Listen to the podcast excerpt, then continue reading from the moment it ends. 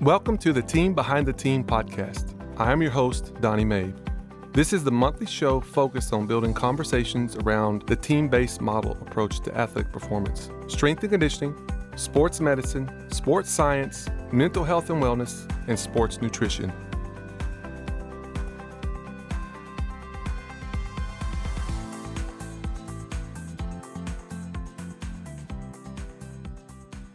Hello and welcome back to the Team Behind the Team podcast. I'm your host, Donnie Mabe, and today I've got my trusty sidekick, co-host, Coach Michael Hanson is in the house. Coach Hanson, say what's going on today.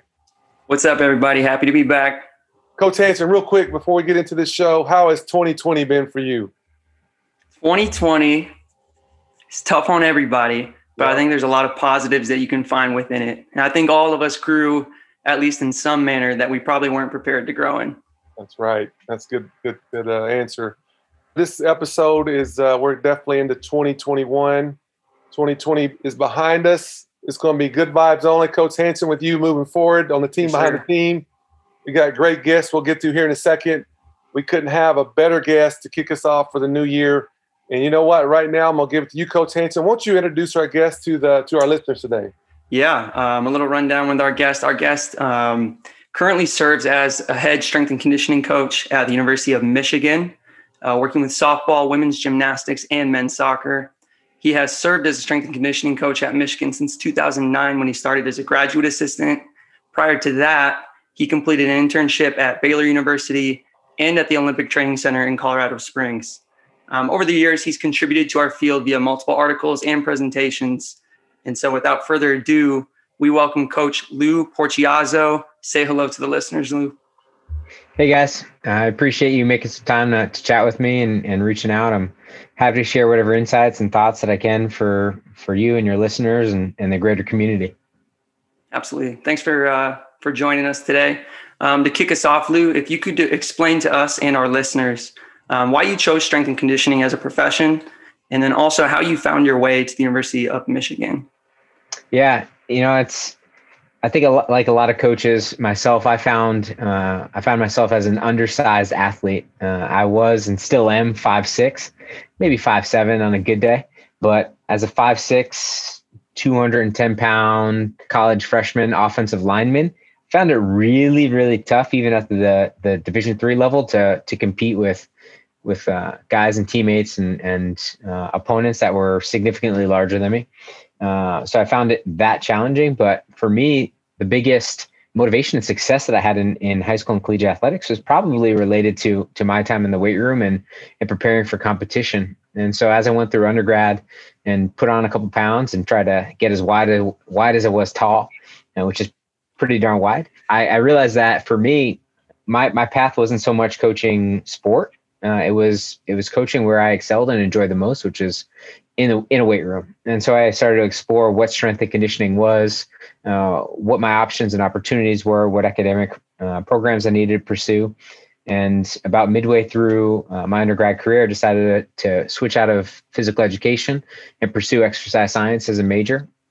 I started looking at various internships and was just really fortunate to land uh, my first internship at the Olympic Training Center in Colorado Springs as my last graduation requirement for undergrad. So I left my Division three school in, in New Jersey, drove uh, halfway across the country, landed in Colorado Springs in January of 2009, and realized uh, I know almost nothing as it relates to the profession. And I realized that pretty darn quick and I was really fortunate and still am to have some some great mentors uh, during my first internship that that helped me to really realize what the profession is about, what opportunity what opportunities are out there to be successful, and and what I can pursue uh, in this profession and how I can impact the, the athletes that I get to work with. Uh, so I took as much time as I could to to in, embed and immerse myself in strength and conditioning and and the coaching staff there and, and start to to wrap my head around what the profession entailed. I did another internship at, at Baylor, uh, working with football, which is my first and, and really only exposure to uh, Division One Power Five football. Uh, it was a great experience for a lot of reasons, and, and I owe a lot of credit to the staff that I worked with there, not only during my time, but since uh, since that time, I've realized how much I learned during that that short stint. And ultimately, I ended up at at the University of Michigan uh, as a GA and 11 and a half years later, I'm sitting in our, our beautiful, uh, newer uh, strength and conditioning uh, facility here, our weight room and, and uh, cardio and indoor turf space, uh, having this conversation with you. So uh, for me, it started as an undersized offensive lineman that, that wanted a, an opportunity to compete with, with guys that were bigger, faster, and stronger. and it's evolved into my avenue to help others and, and to impact their lives as they prepare for sport and life beyond sport. Absolutely. Um, you know, something about you. So I had the, just to give more context to our listeners, I had the privilege to intern um, under you and the staff at Michigan back in the fall of 2014, which is a crazy five and a half years ago now. Um, mm. But something that I had noticed then, and I still notice now, is, and it's always stood out to me, is that whether you're coaching a group or simply having a conversation with somebody, um, and it could be anyone, is I've always noticed that you're very meticulous and discerning with your words. And perhaps consequently, your demeanor is often calm and collected. And I just think that that's like a huge contrast to our field that's kind of filled with boisterous personalities and a time where noise kind of attracts all the attention. And so my question is, what does that slow to speak quality that you have, like, where does that stem from? Yeah. Uh, for me, I think it's, I spend a lot of time uh, self-reflecting. I think it's important. It's something that, that I value for myself and, and time alone and in my own thought, uh, in my own thoughts. And so one of the, the realizations I had early on in, in really my life is that I am not, uh, I'm not very loud. I don't project my voice tremendously well. It's not a, it's not a skill set that, that comes easy to me. I don't have a booming voice. Uh, so I don't, I try not to pretend to be something I'm not. So I think one, recognizing that and recognizing that that in and of itself is not a skill set that, that I, I possess. Not that I can't work on it and it hasn't improved, but I'll never have the voice of, of one of my mentors, Bo Sandoval, or, or one of my former colleagues here in, in Tommy Gayfield. I'll never have that voice. Uh, and that's okay. And I accepted that. Uh, I think you can still effectively communicate your message in a very composed and, and clear and concise way in how you present yourself in how you present your language and, and the words that you use. And I, I think that words matter. Uh, earlier on, just a few minutes ago, we were talking about my, my path and I used a very specific word. I, I was fortunate to, to land my first internship at the USOC. That's something that I've talked to a lot of people about over the course of my career. And I used the word fortune. It's, I was fortunate. It was good timing and it was good fortune. It wasn't luck and I had I had a really close friend uh, correct me on that, and I appreciate that, and that's that's stuck with me over the last probably decade. Um, it wasn't good luck. I worked my tail off to to align myself and, and prepare myself for that next opportunity. So it, it wasn't luck that just stumbled. I, I just stumbled upon it. Was it was good timing, good fortune, and and I think those words really matter. So I think communicating a message uh, in the voice that's appropriate for for you as the individual for me as an individual is is really important. And i try not to pretend to be someone i'm not. I'll do what i need to do to project my voice to be effective as necessary. But i think connecting with others is about being real and being authentic. And and i i strive to be that for for the people around me. For sure.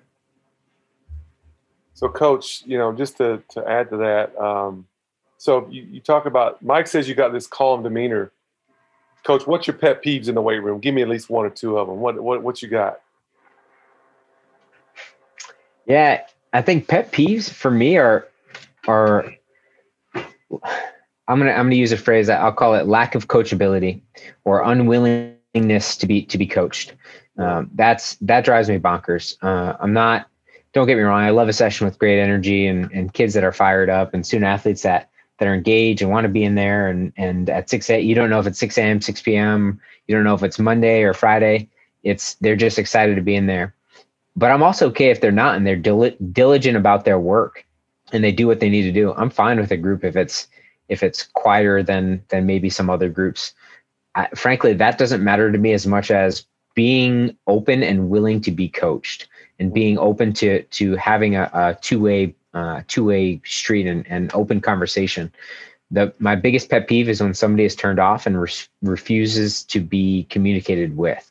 Uh, that that'll drive me up the wall, uh, and that's it's something that, that I think I take very seriously, and yeah. and I try to address it as necessary uh, because uh, we're I'm here for them, and likewise they're here for me. It's it's this is not a dictatorship. It's a it's a democratic process, if you will. Uh, so so we're both involved in that training process, and and all I ask is for them to be open with me the same way that that I want to be open with them, and, ha- and have that good back and forth uh, to give them the best experience they can during their time in the weight room and ultimately their time at Michigan. Yeah, I know. Um, you know, just listen to your story and because when Mike was talking about your calm and all that, I was like, those are usually the guys that you don't want to get upset. You know, it's like they got to, because some people, you know, carry their intensity on the outside, but I've met some of the most intense guys are more, it is kind of, it's more internal. So I knew there was something, I knew there was something there, coach, that uh, you got some hot buttons, just like we all do. Um, next question.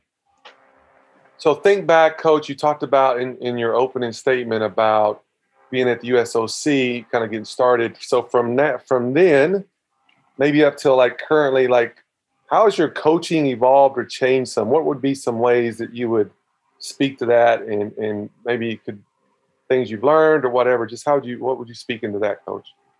Yeah. I, I like that question, uh, and I like that question because, again, I'll go back to that that self reflection piece. Um, over the last 10, 12 years, I've, I've, I've spent a lot of time trying to evaluate who I am as a coach, who I am as a person, and, and what I bring to the people around me. Uh, and I think initially, my, my first few years in the field, to me, it was uh, I was trying to be really textbook uh, and and and very regimented in in how I approached uh, my interactions with with student athletes, with colleagues. Not, not that I'm I'm informal or or uh, unprofessional now, but I think it's important to understand that that every situation is um, is unique and, and independent of of other situations. And I think the ability to, to mold and, and I'll use a, a 2020 phrase, be fluid uh, and be adaptable, I think is really important. And so for me, when I talk to young coaches and, and colleagues, and I, think I remember a couple different conversations with Mike six six years ago or so when he was here.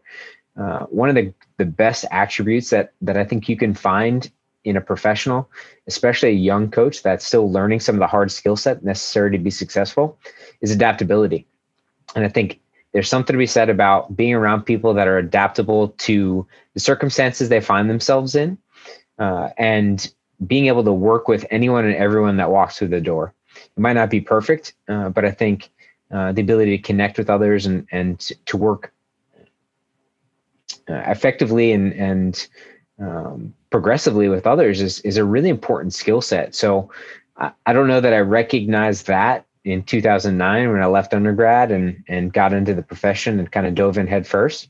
Uh, but over the course of the last uh, decade or or more at this point, uh, I've realized that that adaptability is is really crucial to to my success as a professional and my ability to to continue moving forward in spite of X, Y, or Z roadblocks that come in the way. And that's that's not just specifically related to COVID. It's um, when somebody comes in with an injury, when somebody comes in with with some sort of uh, problem that is is obviously contributing or, or being a detriment to to their performance that needs to be addressed and and uh, and worked through for their well being. So to me, it's important to to be adaptable to whatever the situation you find yourself in. Uh, to continue moving in the direction that we all want to we all want to move in. Yeah, you made me think of a book I just finished last earlier this year. It's called Leadership by John Maxwell. I'm a big John Maxwell reader. He talks about that book like I mean you nailed it on the head like the future of whatever organization you're in or uh, job career path. I mean think about this pandemic right now. Things are changing so fast you can't keep up with it but in that book, he talked about how I think it was the the cheetah of how you know everybody talks about a cheetah can run fast, you know, vertically. The vertical speed is really really quick, but really where their their sweet spot is being able to change direction on a dime, going that same speed. And he kind of used that that analogy in, in leadership. You've got to be adaptable and be able, you know, especially in these bigger organizations, be able to change on a dime like that if you want to have the continued success. So you're spot on. So good stuff. I think that's keep go ahead, Lou. No, no, no. I, I, I couldn't agree more. I think, uh, I think it's important to be able to continue moving in the direction that we all we all want to move in, right? We're all pulling in the same direction, and it might be, uh, it might not look the same each time, uh, but you got to find a way to claw and, and, drag yourself in the same direction that uh, that we all want to head in terms of competing for championships and, and developing life ready men and women here. Yeah, and I think I think that example, coach, um, of the cheetah and being adaptable and being able to kind of keep things rolling at the same speed. Like that's so practical, probably to many professions, but especially ours. So like today, an, an easy example to kind of latch onto is a swimmer comes in and, hey, you know, I hurt my back. I was doing this and that, and then practice made it worse. Mm-hmm. And you know, on our on our sheet or you know what she had for the day, she had hex bar deadlift. It's like, okay, well, can we hex bar deadlift with a lightweight? No, okay, well, can we do this instead? Can we do that? And so it's just like little things that happen in our field every single day where you have you have no choice. You have to be adaptable. Um, so that's i think that's a good quality that you kind of pointed out lou and especially for our field you know obviously carry over to many fields but um, i think that's something that adaptability like you said to young coaches like that's such a strong skill that maybe young coaches don't think of you know right away but that's just something that we have to deal with kind of on the daily. Yeah no doubt about that. And i think you, you can shape it in, any frame. I think you just you provided a nice example with with your swimmer, and that happens mm-hmm. frequently, right? As more more than we care for it to happen, but it's a fact of the matter, and it's the the reality of the situation. Uh, but I think it also happens with uh, how you carry yourself differently with with different groups, uh, and and what different groups need out of of you as the as a coach in the room. That's good. Uh, That's good. And I think it's it's important to be able to connect with them on that and and adjust and adapt to uh, to what what they need out of you at, in the moment. If it's one person that's that has a a, a back thing or or a, lower body injury or some limitation physically, it's a different conversation than if everyone seems to be run down and uh, and they're just kind of dragging. It's a different conversation and it's a different adjustment. And I think uh, to me, it's it's important to look at them as humans and not as robots uh, because that's how I would want to be treated uh, is is as a human. Yeah, well said. Um, so, I mean, kind of with that, it's pivoting a little bit, but I mean, we're on the topic of of working with people, and I know one one thing is that with strength and conditioning, and again, this this could be across so many fields. Is I know for me as a young coach, it's easy to kind of think of myself as I'm driving the training when at the end of the day, you know, their sport is what should drive the training.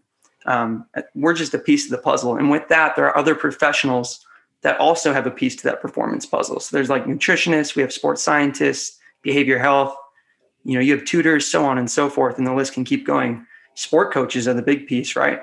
And so my question for you is are there challenges collaborating with all those groups of people, all those pieces to the performance puzzle and what are the payoffs to those challenges if there are any?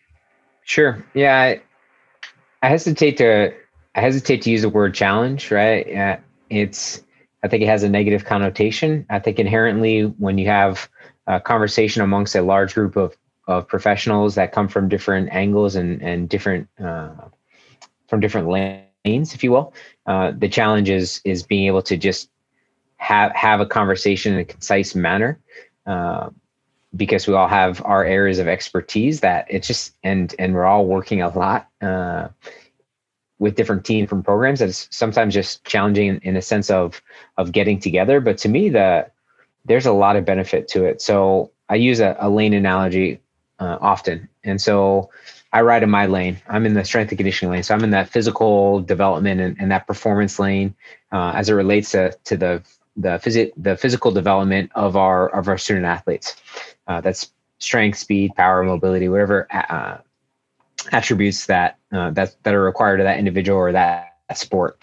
Our athletic trainer and our sports medicine team has their lane. Our dietitians uh, right in that in their lane. The sport sport coaches have their lane. Our performance uh, psych or athletic counseling team has their lane. And there's probably five, six, seven other other lanes that are important, uh, equipment and facilities and so on. So we each have our lanes, but to me, it's important to be able to bob and weave in and out of lanes as as is necessary for us to be successful. I am not omnipresent as much as I try to be everywhere uh, at the same time. Uh, I'm not. I can't be. and neither can our coaches as much as they try, or athletic trainers, or our dietitians, or anyone in any of their own lanes. But to me, I need to be able to bob and weave in and out of lanes uh, appropriately and effectively to again get that get everyone pulling in the same direction and, and headed towards where we all want to be at the end of the season. So uh, that that could mean okay, uh, it's a conversation that I hear two or three student athletes having related to uh, sleep or related to uh, their most recent bod pod or DEXA results or related to how they haven't eaten breakfast or whatever the conversation is. To me, it's an opportunity to step in and and and say something in terms of either one referring them out to the appropriate uh, the appropriate party and the appropriate unit and an individual, or two, be able to echo a message from from one of those other lanes that doesn't that isn't inappropriate for me to say, uh, but echoes the message from somebody else on that performance team, and that's uh, well, have you have you thought about meal planning, or have you talked to Caroline, or have you talked to Kayla, uh, two of our dietitians, about how you can uh, avoid that in the future, knowing that you have class back to back to back before practice, and starting to open those conversations, or well, I saw that you were kind of I don't know working on your wrists a little bit in, in between sets. Is that just a little stiff or does something happen? Well, yeah, but I haven't had a chance to talk to Brian or Lisa. Okay, well, let's do that. Let's let's get on the same page there and pull in those those other people uh, from those other lanes and be able to step in and out as appropriate.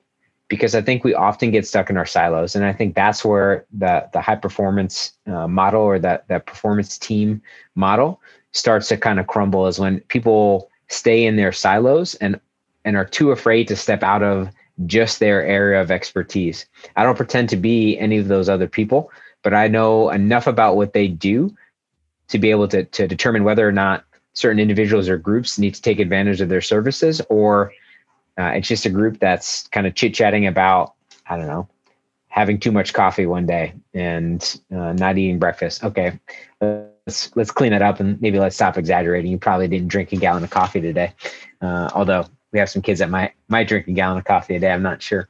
Mm-hmm. Um, and Mike, I'll, I'll, make one other point. This is not to correct you because I don't like to be this guy, but but I'll go back to the to the meticulous choice of words. Uh, I think, and and this is this is not me being perfect. It's it's a realization. Uh, so I use the, the phrase registered dietitian because that's what that's what our our team our our performance nutrition team is. And I think there's a distinct difference between nutritionists, which a lot of people can claim they are, and and that the legitimate uh, medical profession of, of registered dietitians. And I think it's important differentiation and gives us uh, our profession credibility as well, because I view us as strength conditioning professionals. Uh, we're not trainers, right? There's a distinct difference there, and I think uh, it's important in terms of establishing professionalism and and credibility amongst everyone that that comprises that performance team. Yeah, that's a great point. Uh, as you were explaining that, I was just thinking back to how my family still thinks I'm a personal trainer and friends think I'm a glorified personal trainer. So that's a good yeah. point. I do stand corrected. Uh, registered dietitian. So pardon yeah, any nutritionists who are listening. yeah, it's uh, it's. I think it's um, it's it's important, right? And, and that's not to knock nutritionists and, and personal trainers, but uh, words matter, uh, and I think it's important to to be specific uh, as necessary and, and as appropriate. And and frankly, I, I like when I'm corrected and, and saying something wrong because I want to speak appropriately for the remainder of the time that I find myself, I don't know, breathing, kicking. Mm-hmm. Absolutely. It's good. Um, definitely, yeah, I agree. I mean, I think, you know, you, you talk about what you're saying, like the correct word, verbiage and words, but credibility and respect. If you don't have that in our profession, I mean, you, you really got nothing to stand on. So that's a good point. Um, shifting gears a little bit on our topic. So, Coach Lou, if we were to do a take a fifty thousand foot snapshot view of your training philosophy and programming, how would you briefly describe, just in a nutshell, what are some fundamentals, some principles of your training philosophy and how you work with your different teams and how you build athletes in the champions. How do you do that, coach? Yeah, uh, you know, I think for me, it's it's been fairly consistent over the course of my career, and it's it's uh, evolved, I think. But I think um, ultimately, I believe in ground ground-based multi-joint movements as the most effective means of de- developing strength and power in, in our student athletes. Um, I think that it's a, it's important to address sports specific uh, energy system development. I think it's uh, an area that needs to we need to continue to address and, and evolve the end conditioning portion of our of our profession uh, for for every sport, not just field based field based sports that we typically think of uh, as needing uh, uh high levels of ESD. And I think really I look at at movements as as five primary buckets or in five primary buckets, and that's uh, squatting, hip hinging, upper body pressing, upper body pulling, and bracing. So I think addressing those five uh, basic fundamental areas of movement for me are really important. And I think, honestly, I think it's it's an area that probably needs to be addressed earlier than it is for for a lot of student athletes. And I, uh, it's it's not uncommon that that they come in without the ability to do one or or multiple. Uh, address multiple movements in those in those five buckets so it's it's important for me to be able to establish good habits and then build off of those and and to connect the dots for our student athletes in terms of helping them understand how bracing impacts squatting uh, how their upper body pulling uh, improves and impacts their hip hinging and how it all ties together and connects so a simple example to me is a power clean it's a fundamental exercise for, for us and is foundational for a lot of the teams that i work with but a power clean in and of itself is is comprised of multiple different positions that can be addressed in a variety of different exercises. So even if we only power clean once a week, we might front squat another day, we might clean pull another day, we might do RDLs on on one of those other days. So those are three different movements uh, that are not power cleans that are covered and addressed in a power clean that build on top of each other. So to me, it's it's connecting the dots so that they understand when we get to power cleans or when we get to front squats and they're great at power cleans, but their front squat uh, rack position, let's say, is is not up to par. Well, it's just like that's It's that same receiving position in the power clean, except uh, it's a more controlled environment that you get to step under the bar. So it's it's again connecting the dots for our student athletes uh, in a variety of different movements to to get them to figure it out for themselves, but lead them lead them to, towards that conclusion. Uh, so I think that's how I kind of describe my training philosophy and and what I think is important uh, as a professional. Real, real quick, just to add. So, I appreciate you sharing that. So, I work with Overhead Sports. I know you trained softball and have for a while. So, mm-hmm. take that a, a, layer a little deeper on your philosophy. How do you address those demands of a, of a softball athlete that's an overhead? They're throwing, pitching, got some imbalances and some weird things going there. How do you take your philosophy and adjust that for the, those demands of that sport? Yeah, yeah, I think it's. Uh, I've gotten that question a lot over time, and and how I individualize. So with softball specifically, how I individualize for position groups for uh, catchers, uh, pitchers, outfield, infield. And while I think there's some some basic elements that are different amongst those those different position groups, and some areas to be a little bit more uh, aware of for say pitchers and and uh, how much upper body, uh, especially overhead pressing, and, and but really upper body pressing we're doing. I'm aware of it, and I might be a little bit more conservative, especially as we get um, into season and, and through the season. Uh, but I don't I don't look at it as okay, they're pitchers that have to do this, they're catchers that have to do this, they're outfielders that have to do this. Every every person is different and an individual in their own right uh, based on on their training history, their injury history, their current status in the program, whether they're uh, a starter and getting a, a, ton of playing time, or um, they're they're a reserve and their primary role is a pinch runner, and and they have the ability to train a little bit more aggressively. So uh, while I, I, look at it at positionally to an extent, I look at it individually as well. So some of the areas that I look at that are that are important and and that I address with softball specifically as an overhead sport. Uh, to to limit the amount of stress on the shoulder is uh, hip and thoracic mobility and and i address it i address that so i think thoracic rotation and thoracic extension is incredibly important uh, for overhead athletes uh, i think taking some of the stress off the shoulder and a and getting them to be able to rotate through the trunk effectively and dissociate movement from from the hips from the lower body and the hips and the trunk is really important for for anyone that swings or throws. Um, so I look at that hip mobility as well and being able to understand where their where their body is in space, where the pressure in their foot is, what their pelvis is doing from a rotational and a and a tilting standpoint, and getting them in the right positions more, more often under load to reinforce good movement patterns that hopefully will will cross over into sport. Again, it's connect the dots. Well, we're doing these weird drills. We're doing this this uh, segmented uh, uh, spinal flexion extension drill so we're doing a thoracic cat camel, I'll call it. Well, it just looks weird and we're doing it. Everyone looks like they're kind of doing it, but why the hell are we doing it? If I if I don't if I don't try to express that and get that message across to our student athletes, I've missed I've missed the boat. I've missed the opportunity to to paint a picture on why it's important to do something that's probably a little bit non-traditional and probably looks just a little bit weird.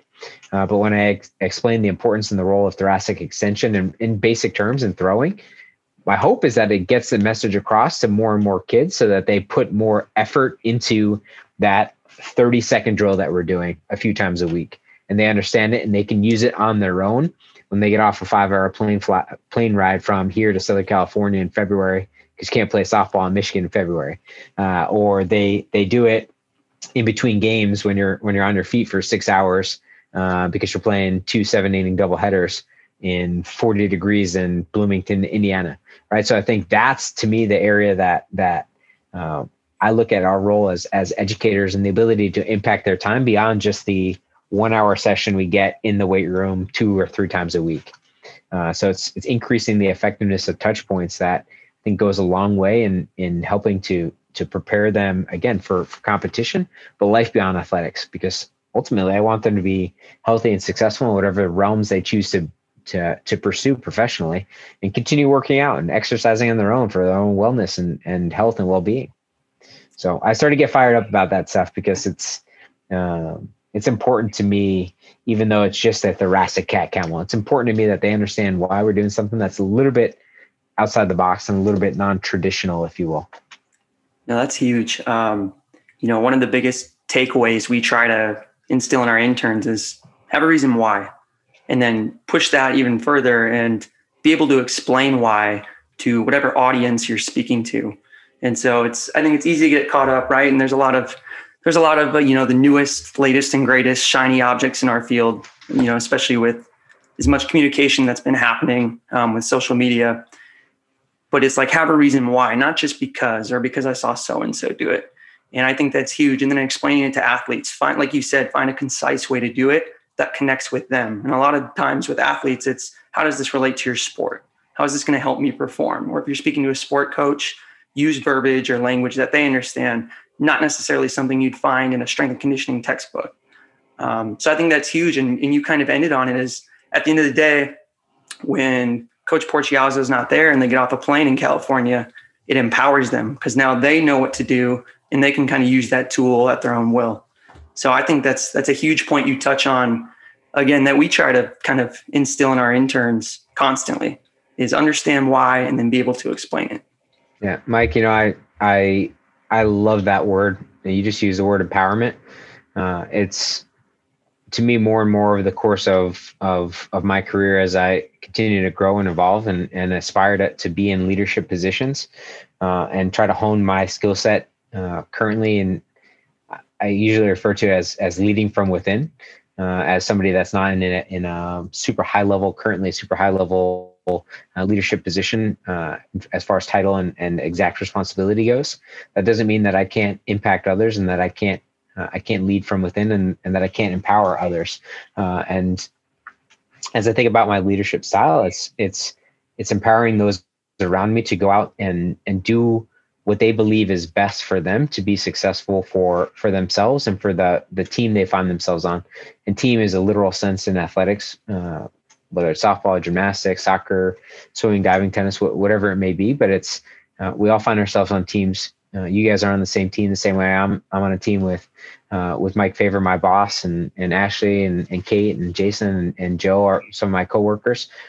We're on the same team, uh, and for me, it's it's empowering the people around you to to take ownership of of their development and that's physical mental and and everything everything related to to the individual's to an individual's well-being. Uh, but it's it's something that's important to me, and, and I actually just did a last week, uh, no, a few weeks ago now. Sorry, losing track of time. Uh, I recorded a presentation for the NFCA, the National Fast Pitch Coaches Association, and uh, the title was evolved around empowering uh, empowerment in empowering others in strength and conditioning related to softball specifically. But it's um, empowerment is is it no pun intended. It's a powerful word and it's impactful, and um, I love that you just use that. So I had to I had to give you kudos to there to that. I'll take it. um, I mean, likewise to to the demands of softball. You've worked with with gymnastics for a number of years, and it's kind of it's one of those sports that isn't too often talked about. But you want to talk about demands um, and the amount of skills that that they have to perform. Um, so gymnastics, um, and pardon me again, I'm I'm not as familiar with it, you know, even close to as you would be. Um, but in a sense, it's it's a it's a bit like basketball or volleyball, um, where it requires a large number of jumps, and that's not just in competition. That's through practices year round, and also with those jumps, you get incredibly high ground reaction forces. Um, and so my question is like, how do you prepare gymnasts to handle those huge demands, uh, like through the course of a year? um, whether it's off season and in season. And in Coach Mabe, after Lugos, you can touch on it too, because I know you've worked with volleyball for you know a decade or even more than that. You know, I, gymnastics is. I think this goes back to, to being adaptable, like we talked about earlier. When when I got to Michigan, I found out I had gymnastics. I thought, cool. I remember Kerri Strug from the 96, 96 Olympics when I was a kid. Uh, winning a gold medal, helping her team win a gold medal on a broken leg uh, when she when she stuck her vault. And I thought, man, gymnastics, this is just it's cool. And over the course of time, I don't disagree with that statement and that thought process, but it was so so amateur. Uh, what they do day in and day out is is as impressive as any other sport that that I've been around and and I've come to to appreciate them more and more over the course of of my time uh, at Michigan. Uh, and I say that f- from a physical development standpoint, but I think the sport as a whole is is working to recover from from a long time of uh, some overall gross uh, negligence by the people that are in leadership positions. And so I think there's some negative connotations related to um, strength training and and, gymnasts and uh, the benefit or the lack thereof. At least this this myth that there's there's no reason that uh, gymnasts should should do um, additional strength training and, and use external load. Uh, and I disagree with that, obviously. And, and it's taken me time over the course of my career to build that relationship and rapport and that trust with not only the coaches that uh, our head coach Bev has been here for over 30 years, and Scott's been been uh, with her for 20 plus, and so they're an established staff and established program. But it took time for me to to find an inroad to building a relationship with with them as a coaching staff, and likewise with with our student athletes, uh, and getting them to realize that I am I am not going to force or demand they do anything that's uh, inappropriate for them, both as an individual and collectively as a team. So uh, that that first and foremost was the biggest step for me. I think that the next biggest step is understanding where they come from from a training standpoint outside of just gymnastics. And I think a lot of traditionally a lot of strength training, strength I'll put air quotes around this, strength training for gymnastics uh, comes via the form of of body weight circuits that are really more a little bit uh, muscular endurance or or energy system development based but understanding that that's what they're familiar with, that's what they love, and they're probably not going to want to get away from them entirely. So I need to embrace that. And how do I give them a little bit of what they want uh, to to get uh, a good chunk of what I think is valuable for them from a from a strength standpoint to withstand the the pounding and that that those high ground reaction forces that you talked about earlier. So uh, that's one area I think was really important. So we typically include, I don't know, could be a three minute circuit, could be a six, seven, eight minute circuit, but we'll include some some circuit training at the end of a session, a little bit of ESD, and make them feel like uh, they left here uh, having accomplished something. Meanwhile, the first 40 minutes of that workout is based on on some of those fundamental movements we talked about earlier. uh, squatting, hip hinging, upper body pressing, pulling, and bracing. And I think addressing those areas uh, with external loading is really valuable and important in the off season for our gymnasts, and then tapering down as we get closer and closer to competitive season in January, February, and then ultimately championship season in March and April. Uh, so to me, it's just like any other sport in the sense of uh, proper periodization and, and understanding uh, what they're doing in training and how their body reacts to to the increase in volume and or intensity in the gym and the gymnastics uh, facility and what I need to do to complement and not uh, not be detrimental to their development.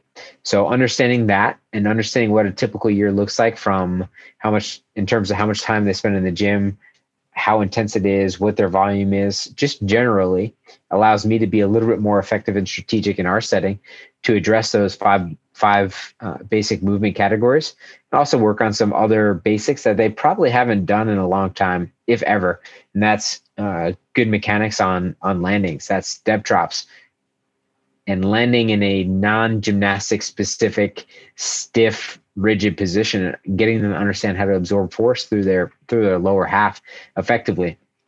Uh, that's getting them to understand how to to brace because they spend so much time in trunk flexion and training training their core quote unquote core uh, their torso training via trunk flexion exercises which are fine and important for gymnastics but what can we do from a bracing standpoint from an anti-extension from an anti-rotation anti-lateral flexion a stabilization standpoint and get them to to improve their understanding of their body their body position under load uh, and how again that intersects uh, with other movement categories. I think it's really important, uh, and ultimately, it's it's it's having that back and forth and giving ground where I need to, but standing firm where I believe uh, it's important to stand ground with our coaches and student athletes, and and having this uh, this good two way street of communication. I think is is crucial to success. I found in gymnastics and and other sports as well.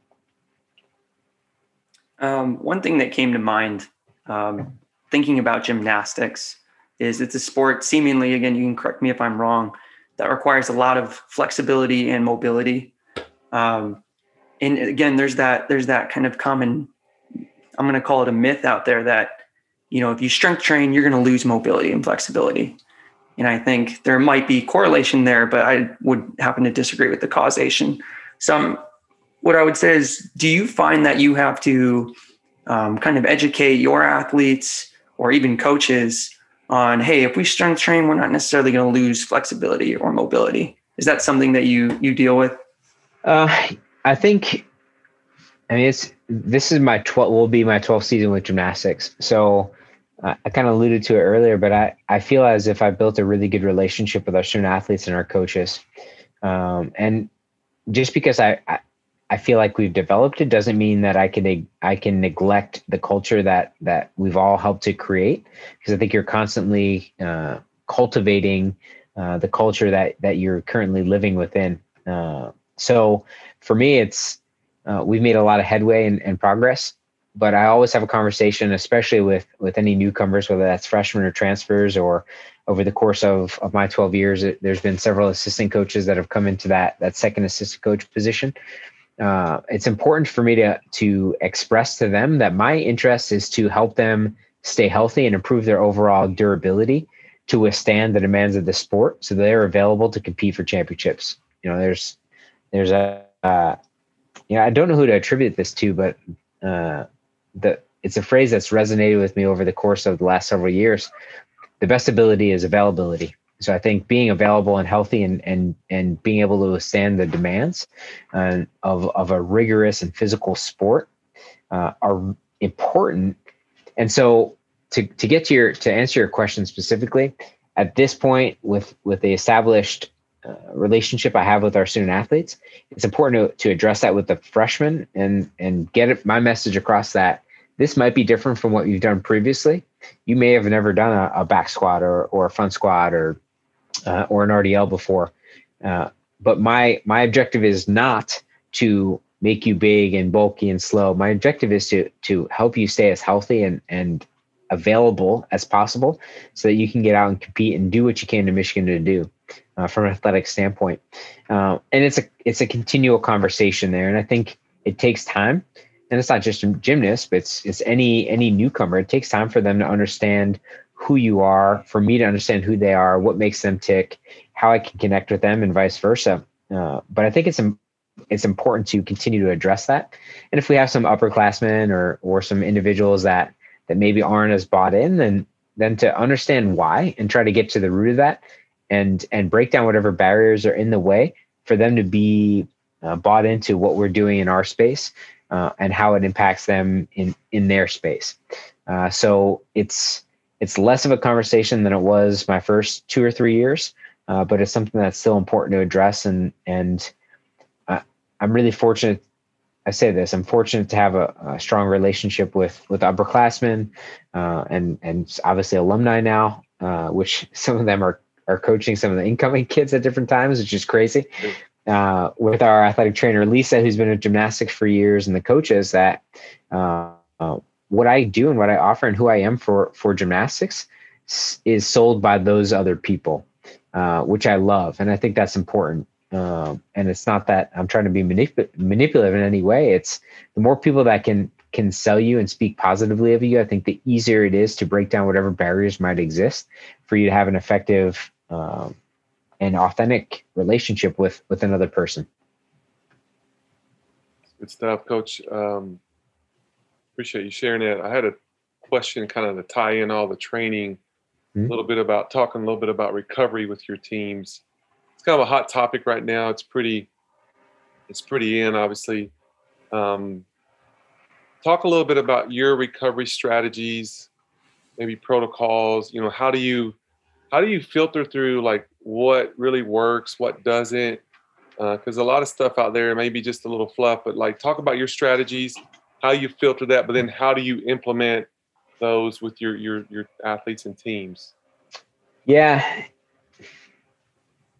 recovery is a i find it an interesting topic to talk about i think my perspective on recovery uh, i don't know if it's different but it's it it's it's how I view it. I think that recovery modalities are effective if they're used strategically at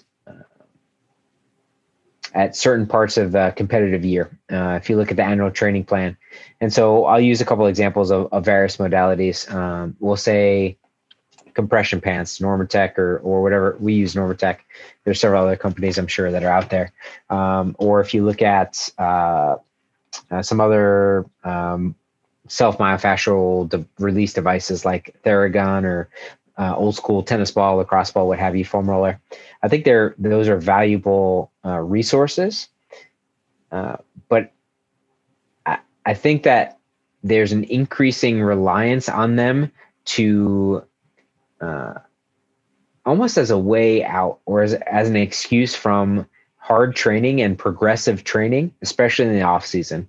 And so, to me, I think that one of the best sources of recovery uh, is consistency in training, uh, consistency in training and progressive overload, and and uh, and pushing the limits for each individual from from a strength and or conditioning ESD standpoint, um, and uh, and dosing appropriate volumes and intensities over the course of the entire year uh, to elicit the results that we're looking to elicit in terms of being at their their strongest and fittest as they're as they're getting into into the the the deep part of their competitive season. And i think that's the time where those those various recovery modalities can help complement and add just a little bit more even if there's a slight placebo effect uh, can add a little bit more to how they feel heading into uh, deep into the competitive year. But i think the physical preparation leading into the competitive season uh, and pushing through the hard parts of the off season, which are just unpleasant physically and can be unpleasant uh, because of the soreness and just the the general fatigue that's that that's accumulated over the course of an off season. Uh, I think that's the the one of the most important factors in terms of recovery. I'd rather take somebody that that can withstand the demands of the sport because they've trained appropriately and can rebound from whatever. I'll take soccer as an example. Uh, my first go around with soccer, and, and, this is my second go around now. So it's probably combined five or so years that I've worked with the program.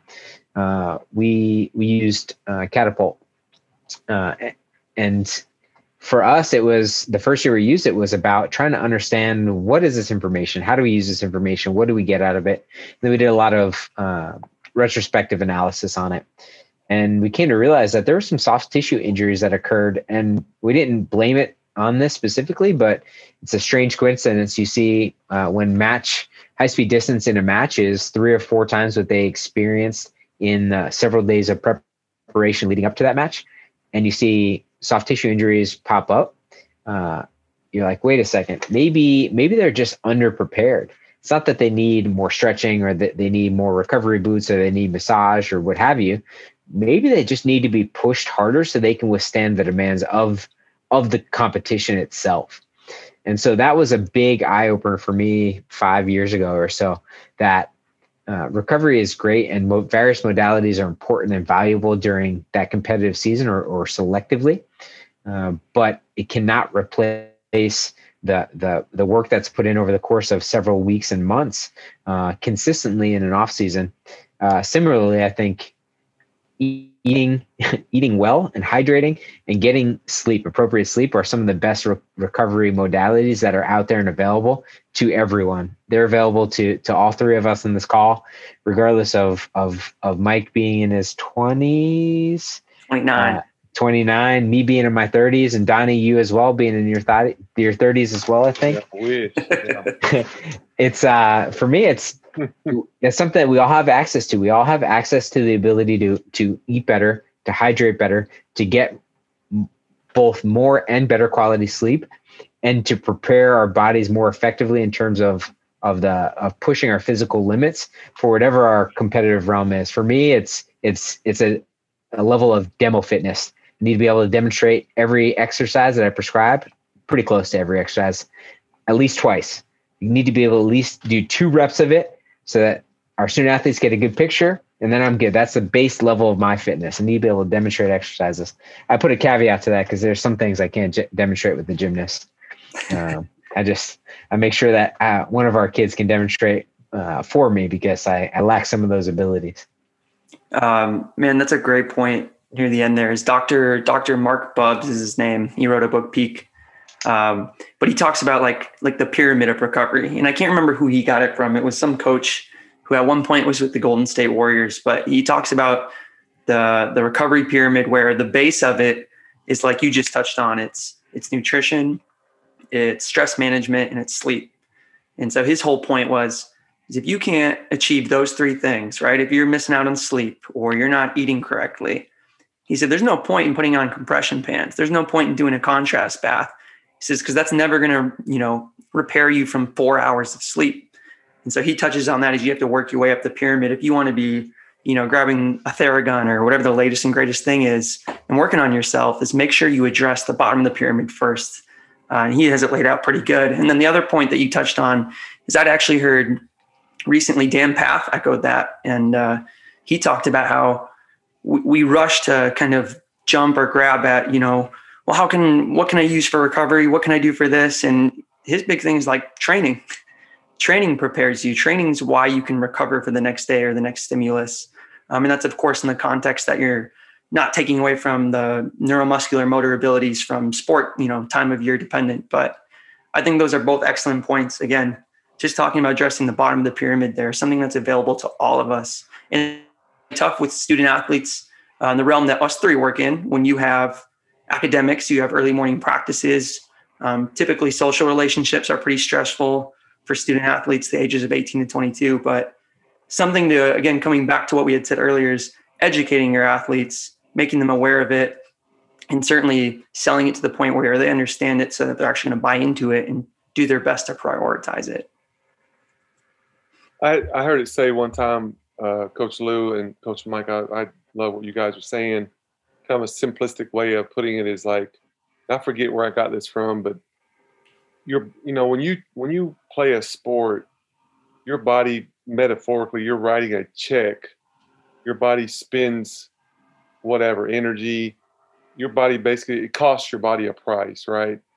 but the stronger you are, the more fit, the more in shape, the better you do the the fundamental foundational things, the best way, the right way, the smaller the check your body writes. So don't get in shape, don't get stronger in the off season, then you like you just said, Coach Lou, you're gonna be way more fatigued.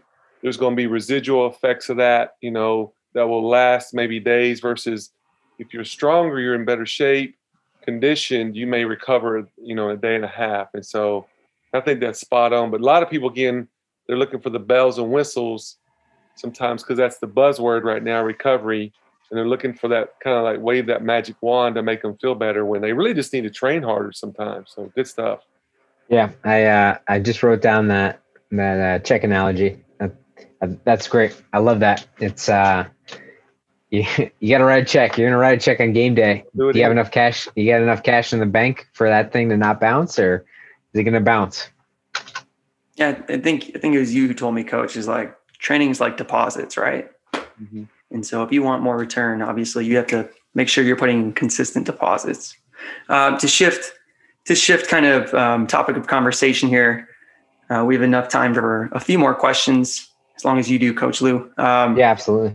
But what would you say are some of the challenges to our job as strength and conditioning or performance coaches um, that maybe younger coaches or aspiring coaches may not see or may not hear about?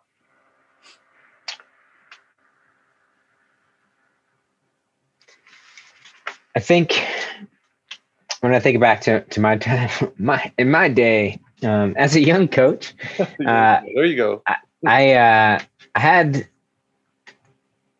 I was pretty confident in my undergrad and, and my graduate education, uh, and certainly my undergrad is is what kind of jump started me in the profession to allow me to pursue graduate work simultaneously with with with working uh, in the field.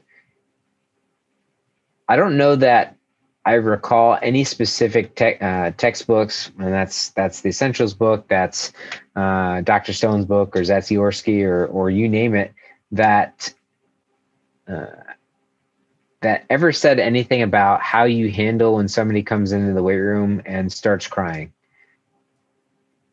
I don't I don't recall seeing that, and, and I I don't I don't think I scrubbed textbooks, uh, but I, I, certainly have thumbed thumbed through enough textbooks as it relates to strength conditioning and and perf- human performance uh, to to be pretty confident that nobody has ever talked about what happens when somebody walks in crying. Uh, we work with humans. We work with real people that have real problems.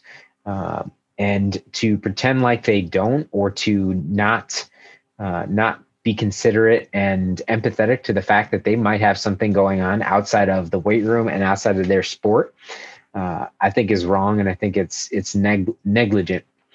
Uh, so to me, it's it's understanding that we work with people and we work with people first uh, and that's that's hard to wrap your head around because we we're rooted in science, and I think it's important that we are. And, and I I would I would uh, surmise that, that you guys agree with that that what we do is rooted in science, uh, but it's not black and white, and it, it can't be. And it, for us to be successful, for for me specifically to be successful, it can't be black and white. This is the way it has to be, and and leave your problems at the door that's not real. It's not that it's not the world we live in. I, I don't suspect that it'll ever be that way. And maybe it maybe it was previously.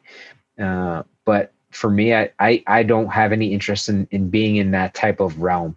Uh, I want to I want to be able to work with people. Sure, I prefer they don't walk in the door crying. Uh, it's I think that would make everyone's life a little bit more enjoyable.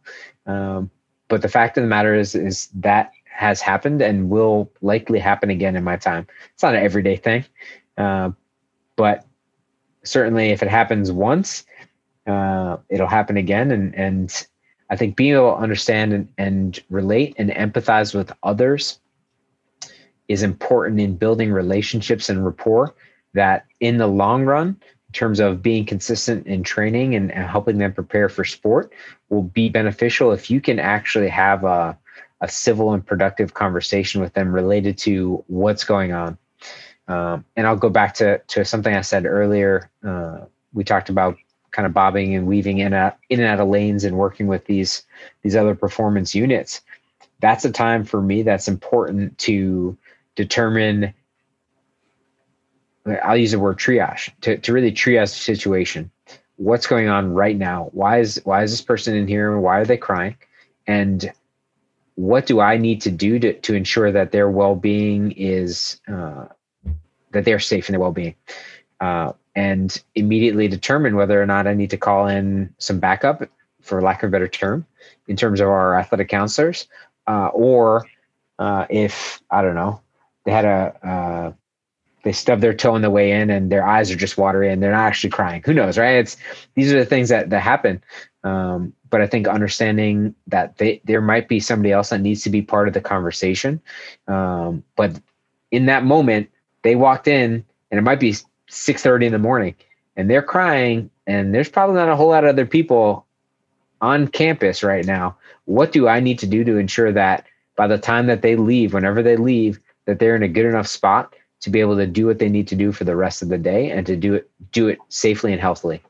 Uh, that that's one of the areas that I, that I would say that as as young coaches and as young professionals, we need to be ready for the human element uh, and the human element of the people that we're working with because they have stressors just like you and me and and uh, sometimes they they infiltrate other areas of our lives. As much as we try to to compartmentalize it's it's not always possible to do so. Um, and ignoring it is is negligent and, and, frankly just rude in my opinion. So that's that's one area that i would encourage uh, young coaches to at least consider. And if you have some sports psychology classes that you can that you can take in undergrad or grad school or if you can build a relationship at your institution with um, with your athletic counseling team whether that's within athletics or uh, counselors on campus and and have access to them in those types of moments um, i think is important and will continue to be increasingly important over the course of of my career uh, and certainly certainly the rest of our careers in my opinion absolutely. Um, you know, I even think back to I think I'm that stereotypical intern, or I was that stereotypical intern who, you know, gets super excited to read all the, like you said, Zatsiorsky, um, Dan John, you know, Cal Dietz, doesn't matter. But you're you're super consumed in these textbooks, the X's and O's, because it's pretty exciting at that age and at that point when you start to learn the science behind training. But the science, I think, that isn't as often spoken about is the interpersonal skill piece that you're touching on. Um, and because, like you said, it happens. I think it's going to happen to every strength coach at some point, where an athlete's going to come in and, you know, for whatever reason, could be a multitude of reasons, it's not their day.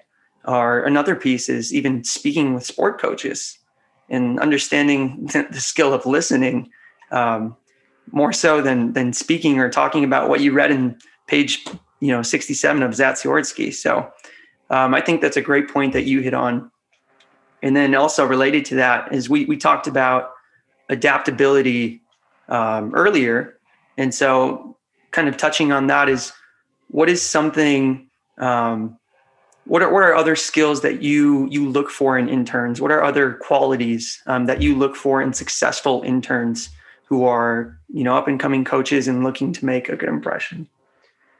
Yeah, I'll, I'll, use the word coachable. Uh, I said that earlier about uh, one of my pet peeves. Uh, Coach Johnny, had mentioned that was one of my pet peeves, and and it's a lack of coachability not only for student athletes but uh, for interns and and, and colleagues.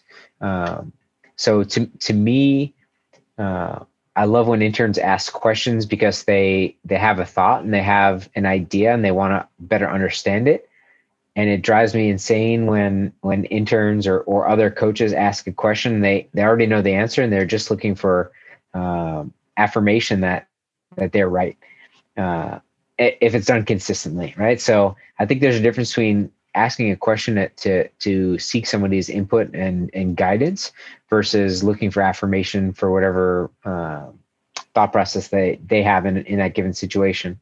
Uh, so being open and receptive to that coaching, I think is is really valuable. Um, and I think as as we look to to kind of advance the profession, it's uh, it's understanding that I want them to pay it forward in the future.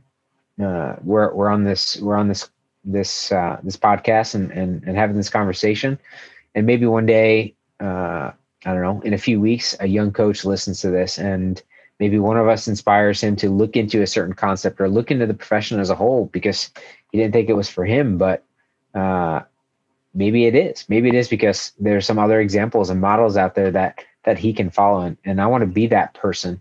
There's uh, a strength coach, and actually, uh, he just finished up his PhD, and somebody that I respect and have for a long time. Uh, I'll, I'll, refer to him now as Doctor Adam Feit. Um, and I'm not sure if you guys are familiar with with with Adam, uh, but when I was an undergrad in 2006 or seven or so, uh, trying to figure out what strength and conditioning is and and googling as much as i can uh, about the profession and, and what avenues are out there i came across uh, i think it was a two or three part article that he wrote for elitefts.com uh, and he wrote it about uh, being a young strength coach and breaking into the field uh, and at some point while i was at michigan around probably 2010 or so he was at eastern michigan just right down the road uh, as the head football strength coach, and I got to meet him, and I told him about that. And over the course of the last decade, uh, we've interacted several times, and and I've told him and and some of some of the people that have come from his tree at at Springfield now that that that moment, that article was impactful for me. Uh, and frankly, I don't even know if it's even still on the website or uh, or or how you even access it because it's been a while since I've read it. I think I could. I think I found part one and two just recently when I when I spoke to Adam and, and reminded him about that. But Adam didn't sit down and write that article and say, "I want Lew Porchiazzo to go read this article." He wrote it because he wanted it to try and impact somebody in the profession. And if it was literally, if I was literally the only person that read it and was impacted, my guess is that if you asked him that question right now, is was it worth his time? He would respond with absolutely because it got through to one person. And and I say that uh, understanding that we have the ability to impact the lives of the people around us, not just who we're specifically trying to impact, but the people that don't we don't know that we're impacting, mm-hmm. and that's uh, that's somebody in the street that you smile at. That's somebody in the sh- that's somebody that you walk by and and uh, in the grocery store and and thank them for for doing what they do. That's that's our custodial crew. That's that's Arturo and and and Paola that that come in here and shut off the lights every night. And sometimes I'm in here to see it, but oftentimes I'm not. And they do an important job for us, and I think it's important. And and I'm kind of getting on a soapbox and a tangent, but it's uh it's something that I, I think I take really seriously, and and part of the reason why I'm I'm to to to uh, paraphrase you meticulous with my choice of words um, and i'm specific in my language. If somebody likes to somebody doesn't like being called by their last name i'm going to call them by their first name or whatever nickname they prefer. That that is a pet peeve for some people and if i know that i'm going to make every effort i can to refer to them as by whatever name they prefer to be referred to as because that's important it's important. It's important. I don't like being when I was a kid, I was a pudgy little kid in back in New Jersey, and my last name is hard to say. So I had coaches, youth coaches call me pork chop. Well, in hindsight, that's that's kind of rude. I, I didn't love that. But what did I know? I was a chubby little kid and my last name was hard to say. Uh, it's important, right? It's all these things that matter in terms of of impacting the the lives of the people we're around and and having them leave your presence feeling good about what they've accomplished and where they're heading. Uh, and it's not just to blow smoke; it's it's to help build them up versus tear them down. Even in a bad session, even if a session was garbage, addressing it and looking at them in the eye as as another human and saying that wasn't good enough, and this is where where each of you need to to improve individually, and we need to improve collectively, and pointing out where I need to improve as well. Right? It's it's it's imperfect and that's fine. We're all trying to move together. Don't let don't let perfection get in the way in the great get in the way of greatness. They're not synonymous. Perfection and greatness are not synonymous. Be great in what you do day in day out. Be great in how you tie your darn shoes. Be great in how you fill your water bottle. Be great in how you wear your mask during covid right? Be great in the things that that that that don't you don't necessarily think matter because they add up they add up and and don't let perfection get in the way of greatness Sorry, I'm off my soapbox now. All right, that's a good. That's a whole nother episode right there. I, lo- I love it. Well, hey, I got one last question. I'll let Mike kind of close us out, but uh, you kind of touched on it. What comes to mind talking about professional development? One or two of your top things that have impacted you as far as growth and just advancement in your career over your whole life. So, what's been one or two professional development things that's had the biggest impact on you? What is that? Sure, I'll, I'll give you I'll give you two examples, and I'll give you and they're kind of different uh, avenues in terms of, of professionalism. So I'll give you one that's a little bit more of a hard skill set, directly directly related to to uh, performance and uh, physical development, and it's uh, DNS, dynamic neuromuscular stabilization. Um, one of our athletic trainers, Brian, with with softball, I have over the last five or six years, we've built a great relationship and Brian is is really big proponent of DNS, taken several courses and and and has several certifications. So it got to the point where I needed to start to look into it for myself because uh, I wasn't I wasn't well versed enough to understand what he was what he was trying to explain to me that that I wanted to see if what it was about. And so they ran a they run a, a DNS for uh, I think it's a DNS weightlifting. Um, and so it's taught uh, my course my course was taught by Dr. Ohm. He's a chiropractor out of Columbus, and it was great. I, I it's been a long time since I've felt like I was the uh, bottom five percent of intelligence in the room, uh, and that course was one of them. I was surrounded by people that were incredibly intelligent, intelligent, and it was really humbling, uh, and I loved every second of it. And it's for me, it was cleaning up some areas of understanding bracing, uh, posture, and diaphragmatic breathing that were gaps for me. They were gaps for me in understanding uh, movement and movement under load and how to how to improve that, and to do so uh, to do so, I think under load and, and get it to to stick with athletes uh, more consistently. So that was a huge uh, huge course for me, and it's kind of reshaped a little bit of how I cue different movements, as simple as uh, taking a deep breath on a back squat. I look at different parts now and I teach that deep breath in terms of bracing differently than I did previously. Likewise with foot position and where the pressure is in the foot. So I haven't gotten away from squatting and power cleans and RDLs. I've just looked at I've looked at it from a different angle and used different cues to accomplish what I've always tried to accomplish, and I found that it's effective. Uh, and I'll continue using some of those concepts and looking into it. So that's one area that that was really helpful for me cleaning up some of the specifics behind movements that I, have used for a long time. Will continue to. The other area for me is not necessarily uh, performance related. Uh, it was uh, actually through the University of Michigan, and I imagine that Texas and a lot of institutions have uh, leadership development coursework. Uh, so for us, it's LPD. It's uh, uh, learning and professional development department. It's previously, I think it was HRD, but it was a basically a full year program. They called it the Career Passport Program that I enrolled in a few years ago. And there are certain, I think there were probably seven or eight uh, categories of uh, this educational curriculum. and they offered maybe up to a dozen courses in each of those areas, those those categories, and you're required to take I think two or three from each to kind of check off your your passport um, for successful completion of the program.